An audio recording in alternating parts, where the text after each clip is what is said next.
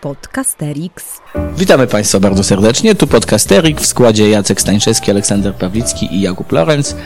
Zapraszam Państwa na kolejny odcinek, w którym to odcinku chcielibyśmy porozmawiać na temat sprawdzianów, ale w szczególności nad takim typem sprawdzianów, które mają stosunkowo niewielki wkład autorski ze strony nauczycieli, bo chcielibyśmy porozmawiać o sprawdzianach przygotowanych i opracowanych przez wydawnictwa w ramach materiałów około podręcznikowych.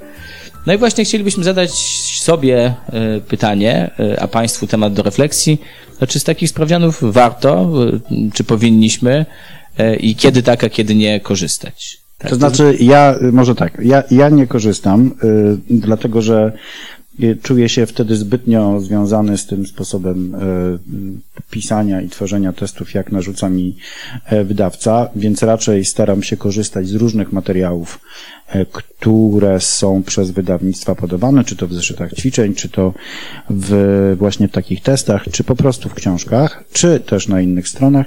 Ja raczej zawsze lepię test i jest to mój test autorski, co nie znaczy, że wszystkie zadania są mojego autorstwa. Broń Boże, im mniej, tym mniej pracy dla mnie, ale staram się, żeby one e, miały to, co ja nazywam ręcami i Czyli, nogami. czyli jak rozumiem, e, zaglądasz czasem do tych spraw, e, opracowanych sprawdzianów, ale bierzesz z nich to, co ci pasuje. Tak. Olku? No, ja nie zaglądam nawet.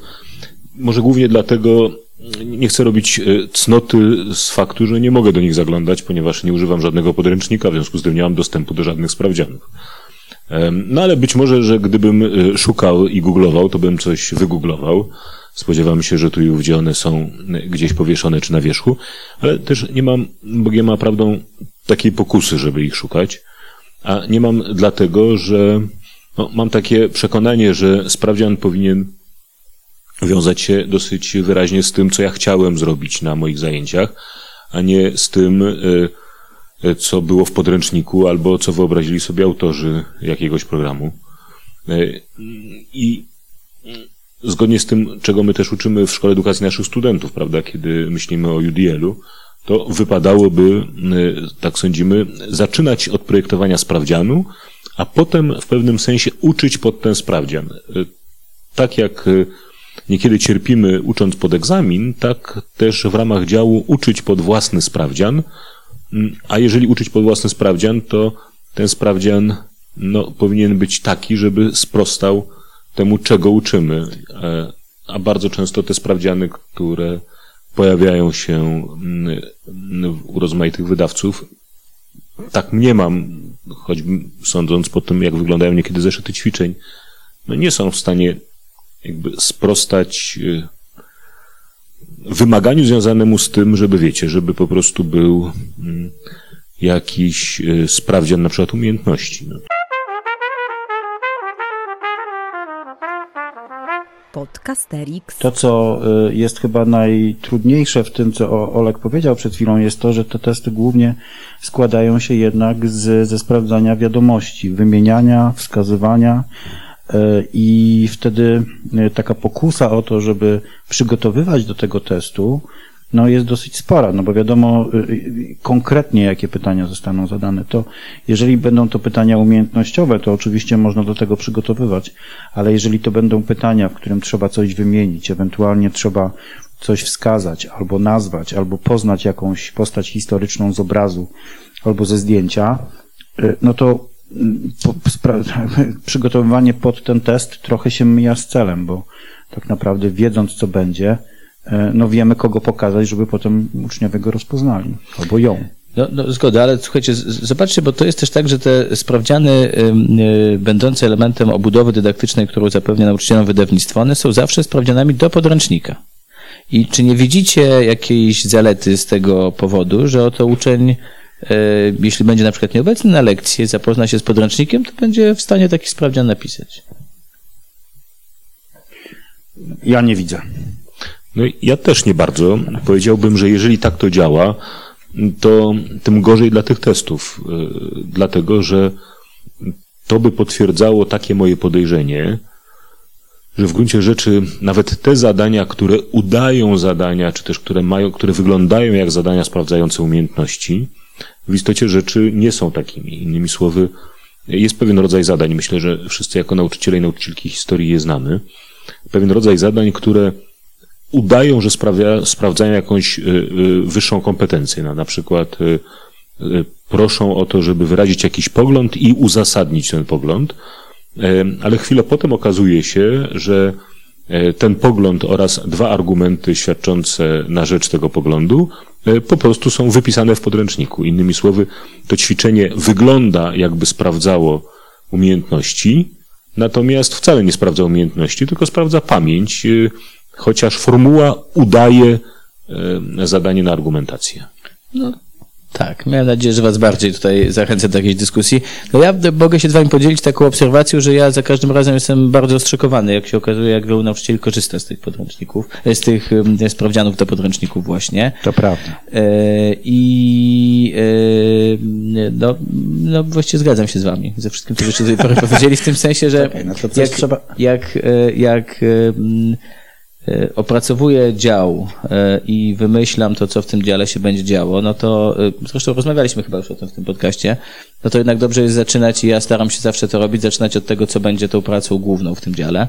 No i skoro już wymyślę to, co będzie tą pracą główną w tym dziale, no to później ten dział układam właśnie pod tą główną pracę i trudno mi sobie wyobrazić, żeby takim, taką główną pracą był właśnie test wzięty z, czy sprawdzian, wzięty z materiałów opracowanych przez wydawnictwo, jeśli on jest opracowany tylko i wyłącznie do podręcznika, e, a no, dla mnie podręcznik jest właśnie jakimś e, wsparciem w realizacji działu, jeśli w ogóle, a ten dział no, jest szerszy albo proponuje zupełnie inne ujęcie, albo też kładzie nacisk na zupełnie inne rzeczy niż, niż chciałby tego podręcznik, więc dla mnie to jest zawsze zagadką.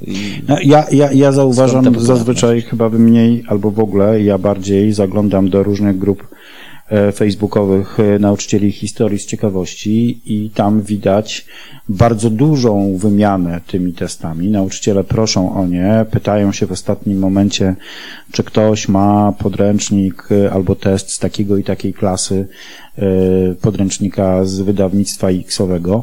I mnie to w ogóle bardzo fascynuje, dlatego że po pierwsze trudno jest mi sobie wyobrazić taki test, który w całości pasowałby dla mnie.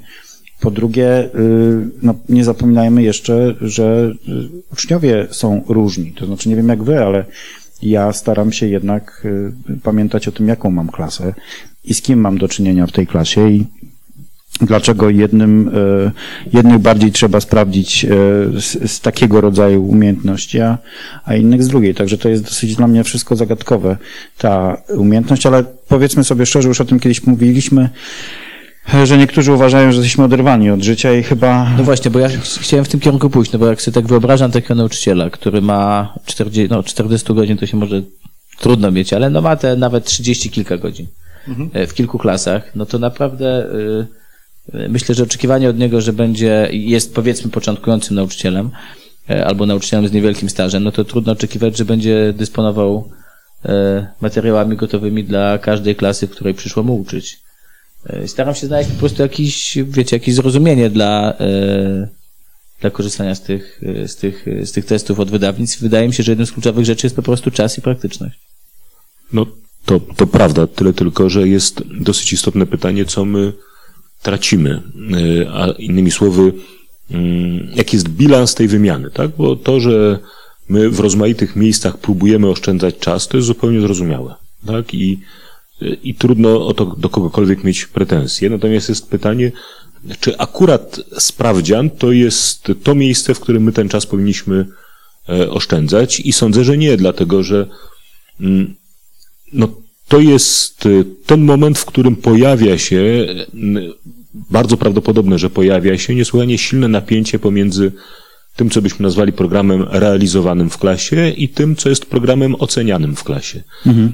I ile razy słyszymy od uczniów, którzy mówią nam, historia to jest tylko zakuwanie faktów y, i, i dat, to prawie na pewno oni zeznają nam o tym, jakie jest ich doświadczenie z programem ocenianym.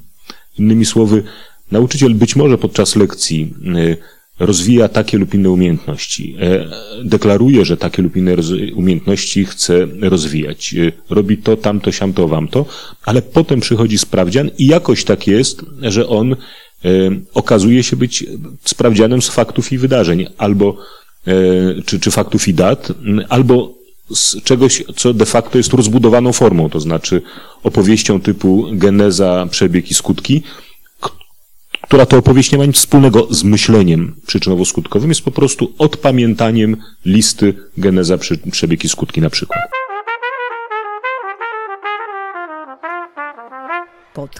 To jest moment, w którym jeżeli nasz program oceniany jest różny od programu realizowanego, a jest różny, ponieważ po prostu przychodzi skądinąd, z zewnątrz, jest nam sztucznie narzucony i to najczęściej nie jest to najlepiej zrobione, to to jest bardzo, bardzo fatalne i ten bilans, ta oszczędność czasu jest absolutnie fatalna. Na przykład z punktu widzenia motywacji uczniów. Tak, ja sobie też myślę, że to nigdy nie może być dobrze zrobione. To znaczy, to, to jest z definicji s, y, sprawdzian do podręcznika, a nie sprawdzian do lekcji. W tym sensie. I do klasy. I do klasy. I w tym sensie to jest I błąd, do który jest podstawy programowej też. To różnie z tym bywa, ale zapewne też tak. I w tym sensie, znaczy i jakby w tym wymiarze to jest taki grzech pierworodny, którego chyba się nie da ominąć w, w przypadku tych sprawdzianów z wydawnictw. No tak, czyli co? Odradzamy. Odradzamy, ale zwróćcie jeszcze uwagę na jedną rzecz, bym tylko wam, Znaczy wam odradzamy brać w całości. Tak. To na pewno. I zwróćcie uwagę jeszcze na jedno bardzo ciekawe założenie, które myśmy tutaj uczynili, a które też y, powinno podle podlegać krytyce. Otóż my utożsamiliśmy pisemny test ze sprawdzianem podziale. Tak. Otóż to nie jest jedyna forma sprawdzianu podziale, pisemny test. Jest ileś form sprawdzania wiedzy i umiejętności uczniów i pisemny test y, w takiej czy w innej formie. To mogą być także pytania otwarte i tak dalej, i tak dalej, ale pisemny test nie jest jedyną formą sprawdzianu. Od razu też powiedzmy, że jest formą dla bardzo wielu uczniów y, po prostu fatalną, ponieważ nie pozwala im ujawnić rozmaitych umiejętności. Częściowo dlatego, że po prostu na piśmie nie potrafimy ich sprawdzać. Częściowo dlatego, że dla niektórych uczniów sam fakt, że trzeba pisać, już jest sam w sobie jakoś y, wykluczający. A ten test ostatecznie w tym wypadku nie służy temu, żeby sprawdzić, czy oni potrafią szybko, sprawnie, biegle pisać, ale służy, chcielibyśmy w to wierzyć, temu y, przekonaniu się, na ile oni opanowali jakieś umiejętności historyczne.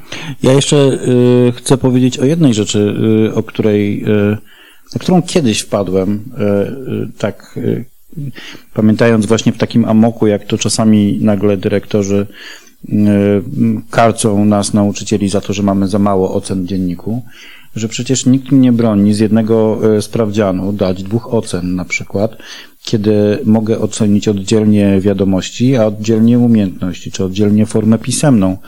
E, Dlaczego ja mam ukrywać na przykład w jednej ocenie e, umiejętności ucznia, jeżeli chodzi, znaczy tylko i wyłącznie jego pamięć, czy, czy odtwarza pewne rzeczy, a to, co, o czym rozmawialiśmy ostatnio, kiedy Olek nagrywał nam się na, e, na taśmę, e, kiedy możemy po prostu e, mówić o tym, co uczeń tak naprawdę umie bez tego mięska faktograficznego. Więc to jest pierwsza rzecz, a, druga, a o drugiej zapomniałem. Chyba, jednak. No dobrze, może to znak, że nasz czas dobiega końca. E, To był podcast Erix. E, Bardzo Państwu dziękujemy. Zapraszamy na kolejne odcinki, a gościli Państwo w swoich słuchawkach i radioodbiornikach i komputerach. No i ja jeszcze radio, w radioodbiornikach nie umiem nas e, wstawić. Chociaż, No, ale radio internetowe, jak to się od- podcasty, nie, nie można? chociaż zwracam uwagę e, na to, co powiedział Jacek, że e, jakobym wtedy, kiedy byłem na wywiadówce, nagrałem się na taśmę. Zatem e, także ci z Państwa, którzy słuchają nas na szpulowych magnetofonach.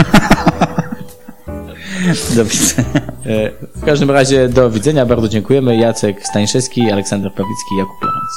To był Podcasterix. Wysłuchali Państwo kolejnego odcinka podcastu trzech nauczycieli historii, którzy lubią sobie pogadać o swojej pracy, bo ją po prostu uwielbiają. Tych trzech jegomości to Kuba z charakterystycznym R, Olek z charakterystycznym głosem i Jacek, który czuwał nad nagraniem i montażem. Podcast przygotowano dzięki wsparciu Szkoły Edukacji Polsko-Amerykańskiej Fundacji Wolności i Uniwersytetu Warszawskiego, w której cała trójka pracuje. Więcej informacji na stronie szkolaedukacji.pl. W czołówce wykorzystano dźwięki na wolnych licencjach, a głosu użyczyłam ja, czyli Adriana Bąkowska. Zapraszamy na kolejny odcinek.